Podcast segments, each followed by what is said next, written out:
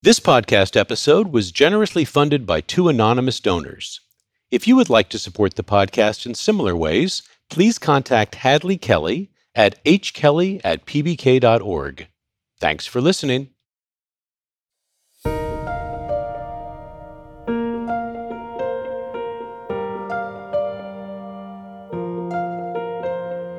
Hello and welcome to Key Conversations with Phi Beta Kappa.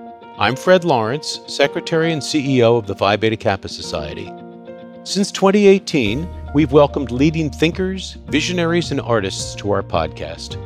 These individuals have shaped our collective understanding of some of today's most pressing and consequential matters, in addition to sharing stories with us about their scholarly and personal journeys. Many of our guests are Phi Beta Kappa visiting scholars who travel the country to our Phi Beta Kappa chapters, where they spend two days on campus and present free public lectures. We invite you to attend. For more information about visiting scholar lectures, please visit pbk.org.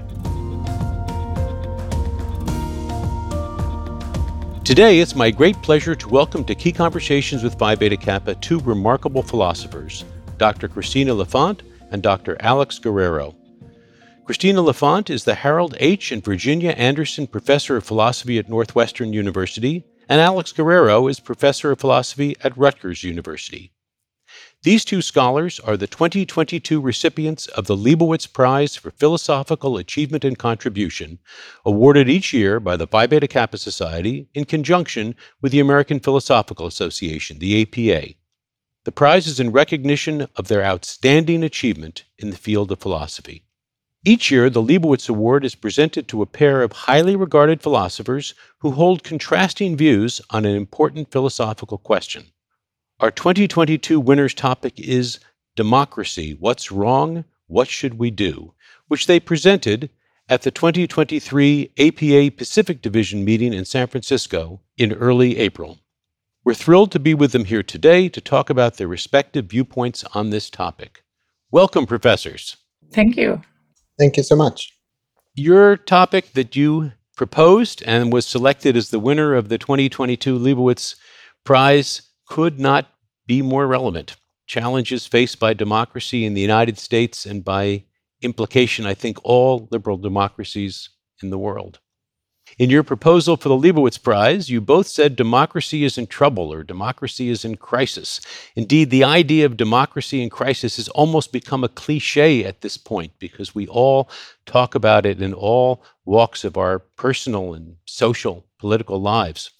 The question is, what do we do about that crisis? What do we do about that problem? You have fascinating, contrasting prescriptions for the crisis of democracy. Cristina, I might describe your view without in any way minimizing its power as the more traditional view that we need to find ways dramatically of improving the quality of public debate to enhance the citizenry's ability to play a constructive role in participatory democracy.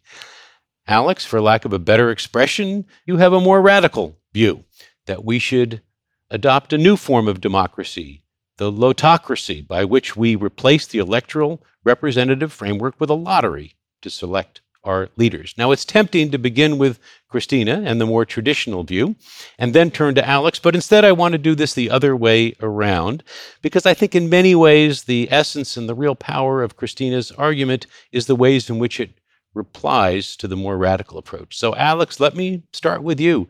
What is a lottocracy? And why is it a preferable way to select political leaders at this moment in our history? The basic idea of the lottocracy is animated by the worry that electoral mechanisms are broken, that elections are actually a big part of our problem now, rather than an effective way of helping us work together to address our problems. And so the vision I have is that although maybe we shouldn't only do this, we should be thinking really big picture about how to change things at a maybe more systemic level than we are, not just trying to elect a different person or put someone new in place, but rethink the very structure that we're working with. And so in my work, I try to do that. There's really kind of two parts to the project. One is trying to get a accurate diagnosis of what's going wrong with electoral democracy And then the second part is putting forward this kind of crazy idea of using lotteries rather than elections to choose our political representatives. And I think everyone hearing that thinks that sounds crazy. We probably shouldn't go that far. And so a big part of my work is trying to make it seem less outside of the realm of possibility and to build enough institutional framework around it so it might be attractive. The Lottocracy in essence, a couple of big mechanisms that I would recommend changing. So rather than having a generalist elected legislature, instead subdivide the political space into 10 or 20 or 30 different issues. So we'd have single issue legislative bodies. Each of those, rather than having elected representatives serving on them, each of those would be made up of people chosen at random from the political community. Genuine lottery. They would come together they would serve for three year terms. At the beginning of each year, each topic, there'd be a learning phase where they hear different ideas from experts and advocates and stakeholders about what we ought to do with respect to that issue. So if we're focused on energy policy or education or agriculture, there'd be a kind of narrow introduction of a topic and discussion, hearing from experts about that topic. Then there'd be phases of community consultation and deliberation. And eventually, these randomly chosen citizens would have the power to enact legislation, to change existing legislation, to introduce new legislation. And they would be empowered to do this via this kind of random selection mechanism. Can see already that we proceed both philosophically and practically in going back and forth. There's a broad philosophical conception here of what best advances the purposes of democracy, but then one almost can't help but go immediately into the implementation issue. So, Cristina, on either or both of those grounds, what is your critique of Alex's Lottocracy approach? So, let me say first that where Alex and I agree, like we agree that we do need to change the way we do things, that there are a lot of problems, that there is a crisis of democracy. So that's the part where we agree. I don't think probably we agree on the diagnosis. So I don't think that elections are the culprit at all. I think elections are, as most people assume, where the power of citizens lies. And so for me, protecting elections is essential because elections are that occasion where citizens collectively and peacefully decide the political direction of their country. And this is something that authoritarian regimes, for example, do not allow citizens to do. And so in elections on a regular basis, we decide whether we want to go a more risky, progressive kind of uh, social policy direction or whether we want to go in a more neoliberal, market oriented economic direction. And we do that together with all our disagreements. And then we own the consequences of having done this. And to me, this is essential. And so that's why I don't agree that elections are the culprit. So in terms of then what would be wrong with lottocracy, there are so many things I could say, but just uh, maybe focusing on the big picture diagnosis. Lottocracy is a form of rule of the few. There is no role for citizens collectively making any important political decisions, particularly not deciding the direction of the country. And so the very idea of lottocracy is that we will blindly defer to some few who will be randomly selected and who will actually decide what to do as they see fit. They are not supposed to represent us and then do what their constituents wants them to do. There is no real representation in that sense relationship. So they are a kind of part of the constituent power, right? It's just that it's a part and not the whole who decides. And so I call them the ultimate usurpers because they look like us, but they don't really represent us. They just simply decide as they see fit. The problem is that they are the few lucky guys who will be doing that. And the rest of the citizenry won't be informed, won't be able to have this high quality deliberation. And probably that means that in the long term, at best, there will be a clear misalignment between what these groups of randomly selected people do and decide, and the actual values, interests, information of the population. But then I also see an instrumental argument. The problem with having a misalignment between the decisions that are being made, even if they are wonderful ones, and what the values, the interests, and the views of the population who is misinformed, right? And who you don't need to inform anymore because actually you are bypassing them, right? They are not decided. Now we need to be informed because we do make very fundamental decisions every few years. Once we don't do anything, we are disposable. I mean, it's irrelevant what we think or what we value or whatever because we are not having any power to make actual decisions. And so the problem I see with the misalignment is the problem with all kind of technocratic proposals, which is that passing legislation is never enough.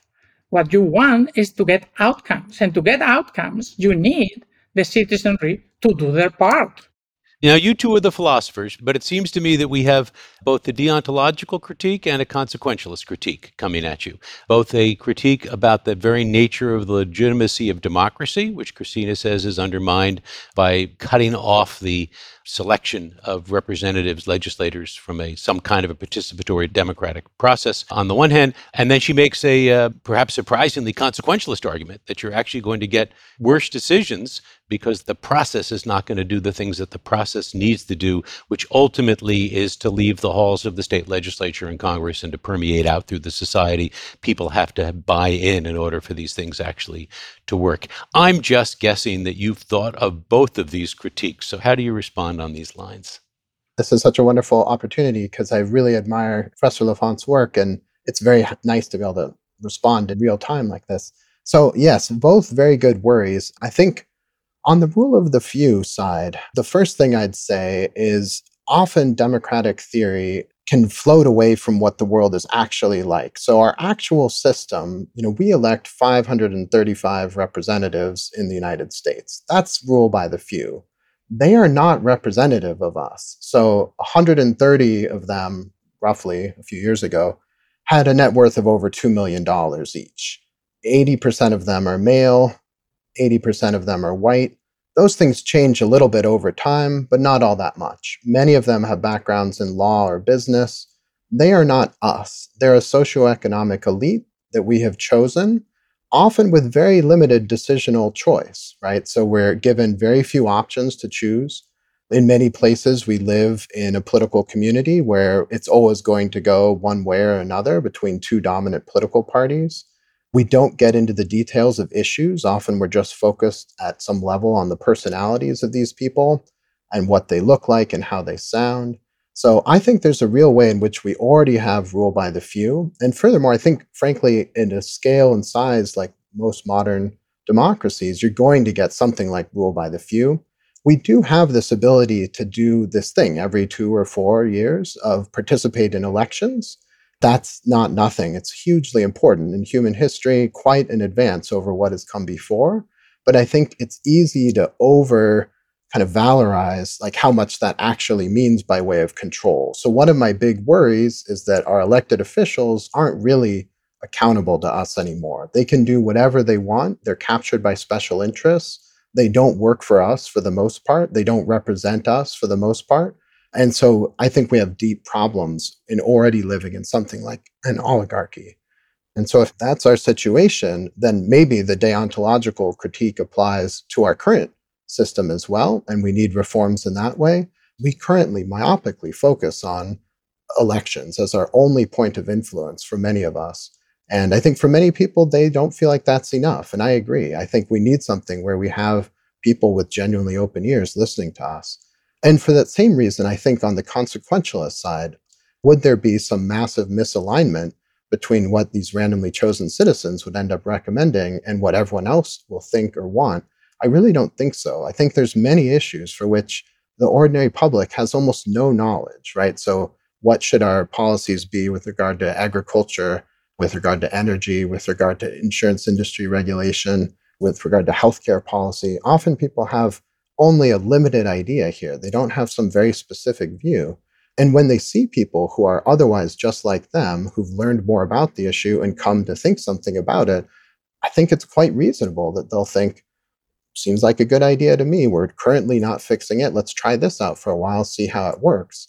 So I think both of the worries are ones that, although good worries to have, they can be met. And I think we should be asking those same questions about our current system I don't want to cartoon Alex's response as a what have we got to lose response, but it has a little bit of that flavor to it. There's a real underlying power to that argument, it seems to me, that he's saying that the current system is broken. I'm going to suggest another way in which it might be broken. And therefore, the effort to continue to try to fix it may not be the right next step. That maybe we do just widen our lenses and take a different approach to it. I was thinking, uh, Cristina, in reading some of your work about the need to improve the way we educate voters and improve the way in which people can participate in this. We seem to have continued to move in the wrong direction on that. Why do we think if we just keep working at it is going to be fixable, as opposed to saying, let's just take a deep breath and try something else because it can't be worse and it might be better?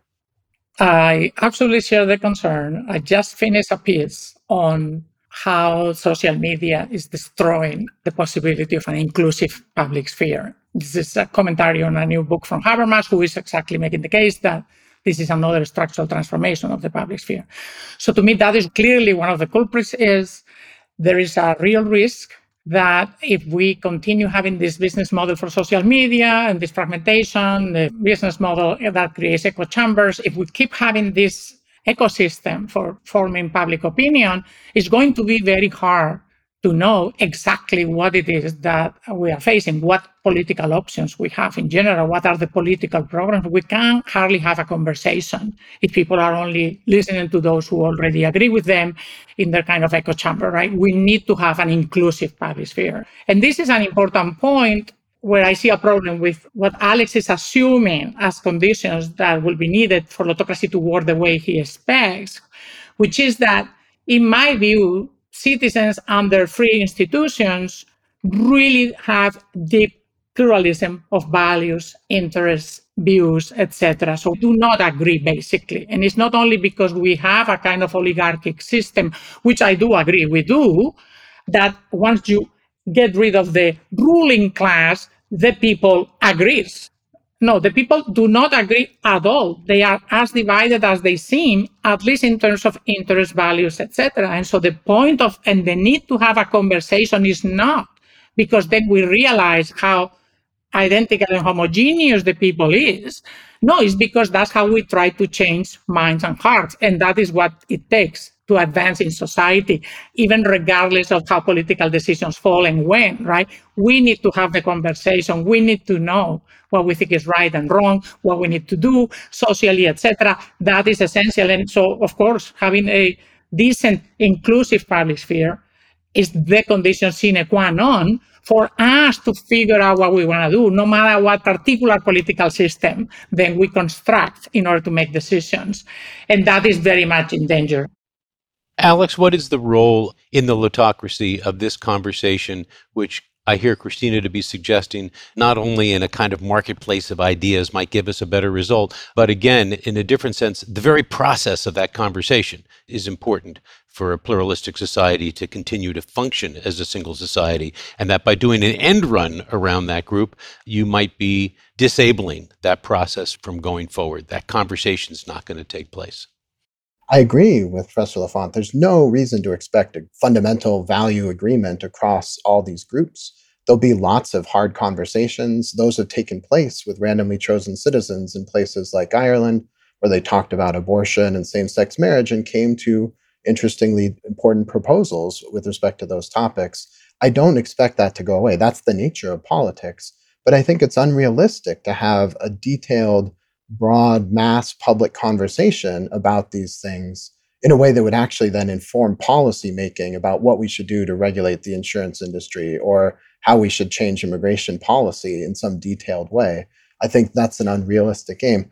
Relating to this, I think the problem of electoral democracy is it requires the mass public to be informed in a detailed way about what their potential representatives or their actual representatives are doing and about the policy issues. If you can pass things called the Clean Air Act, where in fact the Clean Air Act is about environmental degradation and pollution, that's going to be a big problem in actually getting good results from politics.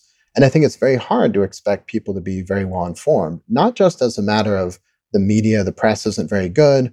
They also just don't have the time. This was the whole reason for using elected representatives that those people would be able to research. But I think at the center of the theory is this issue of accountability. How can we really hold elected officials meaningfully accountable, informed by actual knowledge about what they're doing and whether it's a good idea, rather than just by misinformation or manipulation come election time? And I worry a lot about the possibility of media reform or anything else. So, John Dewey and Walter Lippmann and Marie Collins Swabey and a lot of philosophers were worried about this back in the 1920s as we started to have a more global world interconnected in all kinds of ways. How is it that somebody living in Kansas is going to be informed about what's going on in Moscow or Beijing? It's going to be very difficult. We're going to have to rely on the press. Who's going to pay for that press to do the detailed investigative reporting? It's going to be a free market, commercial supported enterprise. That's going to drive direction of media incentives. They want more people to listen, they want more people to watch. That's going to shift into entertainment mode. So we see Neil Postman raising these worries in the 70s and 80s. His wonderful book, Amusing Ourselves to Death, nicely captures the worry that we are going to engage in politics in a way that's entertaining, maybe involving hate watching, but it's not going to be enough to give us detailed information to hold our elected officials accountable it's just become worse with social media and the internet and kind of mass disinformation along various lines. That's in a way a new problem, but in a way it's the same problem. The alternative to market driven for profit media is something where the government gets involved and public subsidization of media. But then we have the worry what about a critical press that's going to really raise hard questions about the government? If they're getting their funding from the government, will that be stable over the long term. And so I think these are kind of deep problems. The Lottocracy avoids some of them by not requiring the detailed knowledge of everyone in the whole political community. People will get those details filled in later if they're randomly chosen to serve or if they have a particular interest in that issue. So, Christine, I hear Alex to be saying that the problems with an informed electorate are not just that we're not doing it right, it's that they're deeply structural. This is not solvable and that trying to solve it, apropos of Einstein's famous dictum, the definition of insanity is trying the same thing over and over again and expecting a different result, that we're trying the same thing over and over again and expecting a different result, and we're not going to get a better result. We're going to have an uninformed electorate behaving in ways that are not even in their rational self interest or enlightened self interest. And so, therefore, we should try something else because this is a system that can't be fixed, that the structural problems are such that it can't be fixed. I would like to highlight the difference between technical questions and political questions. There are no political questions that are only technical. No matter how you decide technically to craft a policy, it will have political implications. It always does. It will be more or less just or unjust. It will be more or less discriminatory. So you can fix the healthcare system in any country in a variety of technical ways it will make a difference in terms of whether there is universal coverage, who pays for it, who has more protections, who has less. So, in my view, the beauty, the, the reason why you cannot not have political parties and therefore political programs, which is to me one of the biggest dangers and problems with lottocracy. I think that if lottocracies ever get to exist, they will have to create political parties and political programs and they will end up being exactly pretty much what we have now in the sense that citizens don't need to be informed on the technicalities. What they need to know, what political programs gives them, is the assurance that this way of technically fixing, say, healthcare will be aligned with the values that that political system is putting up front. What matters the most? What are we trying to do when we fix healthcare? Are we trying to get universal coverage and everyone protected? Do we think that this is what society ought to be doing? Or are we trying to save money and make it a market issue, right? Those are ideologically very different ways of doing technical work.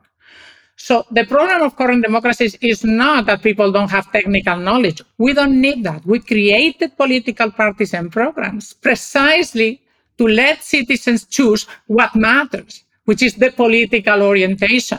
And then you can trust that if you vote for this party instead of the other one, right, those values will be the ones when you confront the technical problem of exactly how to fix this and that.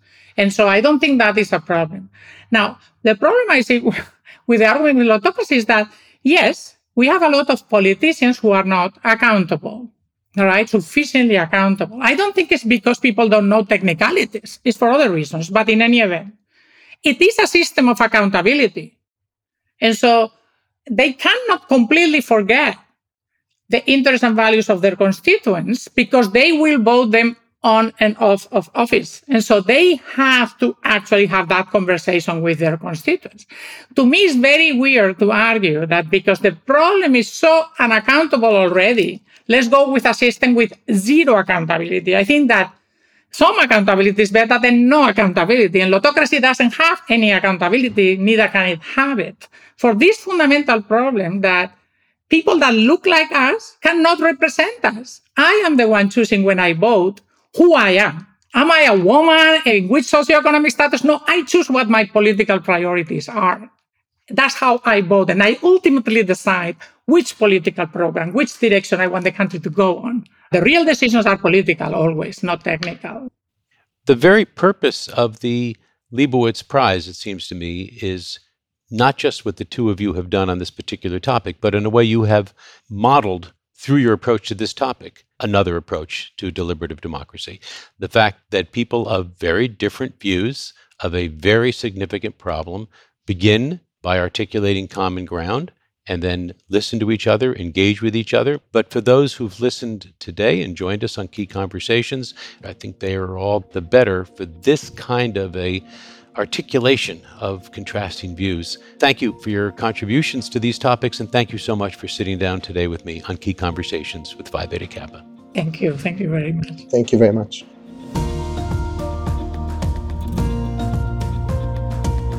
This podcast is produced by LWC.